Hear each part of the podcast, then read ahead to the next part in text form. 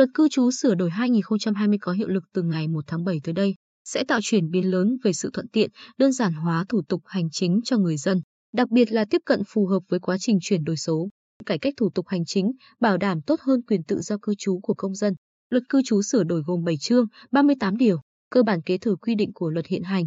chỉ sửa đổi, bãi bỏ và làm rõ hơn các quy định trước đây nhằm bảo đảm tốt hơn quyền tự do cư trú của công dân, nâng cao hơn nữa hiệu quả công tác quản lý nhà nước về an ninh trật tự trong tình hình mới, thực hiện việc đơn giản hóa thủ tục hành chính, giấy tờ công dân liên quan đến công tác đăng ký, quản lý cư trú, đáp ứng yêu cầu ứng dụng khoa học, công nghệ tiên tiến trong công tác quản lý cư trú mà trọng tâm là xây dựng, quản lý cư trú qua cơ sở dữ liệu quốc gia về dân cư. Một trong những điểm mới được quan tâm nhất ở luật cư trú sửa đổi là quy định bỏ toàn bộ các thủ tục về cấp sổ hộ khẩu, sổ tạm trú, cấp giấy chuyển hộ khẩu và điều chỉnh những thay đổi trong sổ tạm trú. Thay vào đó, khi thay đổi nơi thường trú tạm trú, người dân chỉ cần lên cơ quan công an tại địa phương điều chỉnh, cập nhật thông tin về cư trú trong cơ sở dữ liệu về cư trú và cơ sở dữ liệu quốc gia về dân cư. Thông tin cá nhân, hộ gia đình trong cơ sở dữ liệu về cư trú được bảo đảm bí mật, trừ trường hợp cung cấp theo quy định của pháp luật. Thượng tá Huỳnh Thị Bích Liên, Phó trưởng phòng phòng Cảnh sát quản lý hành chính về trật tự xã hội, Công an tỉnh cho biết, luật cư trú sửa đổi đã có bước tiến lớn khi thay thế việc đăng ký,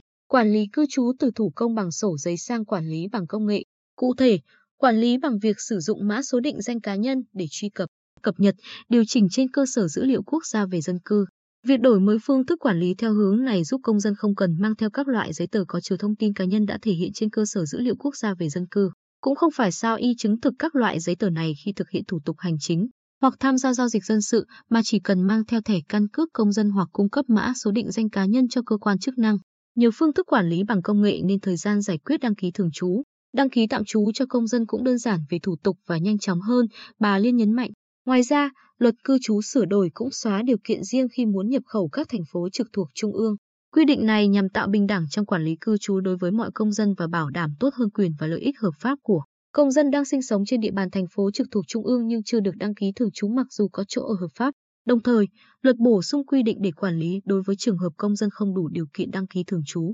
tạm trú để bảo đảm quản lý tốt hơn đối với nhóm người này nhằm bảo vệ quyền và lợi ích chính đáng cho người dân, giúp cơ quan nhà nước nắm được tình hình và hỗ trợ họ. Luật cũng bổ sung quy định điều kiện đăng ký thường trú vào chỗ ở hợp pháp do thuê mượn, ở nhờ phải bảo đảm điều kiện về diện tích nhà ở tối thiểu do Hội đồng Nhân dân cấp tỉnh quy định, bổ sung các trường hợp bị xóa đăng ký thường trú để nâng công an ở hiệu quả quản lý về cư trú. Thời gian qua, lực lượng công an toàn tỉnh, trong đó nòng cốt là cảnh sát quản lý hành chính về trật tự xã hội từ tỉnh đến cơ sở đã dồn lực tiến hành thu thập, cập nhật, chỉnh sửa và kiểm tra,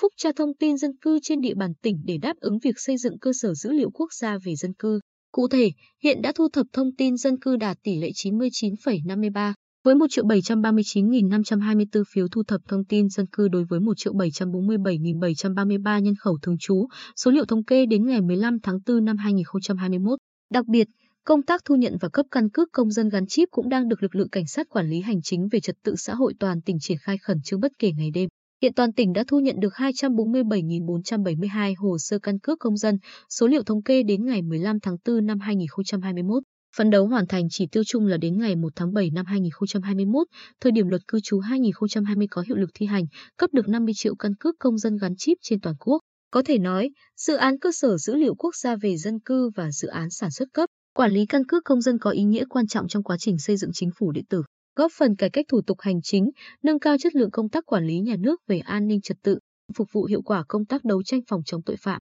Hiện lực lượng công an đang tận dụng tối đa nguồn nhân lực, hạ tầng, kỹ thuật để thực hiện song song cả hai dự án. Trong đó, việc cập nhật, chỉnh sửa, làm sạch dữ liệu thông tin dân cư được duy trì thường xuyên, đảm bảo thông tin luôn đúng, đủ, sạch, sống. Song song đó, công tác cấp căn cước công dân gắn chip cho người dân cũng được đẩy nhanh tiến độ, bởi đây cũng là tiền đề quan trọng cho việc triển khai luật cư trú 2020 được hiệu quả, đồng bộ.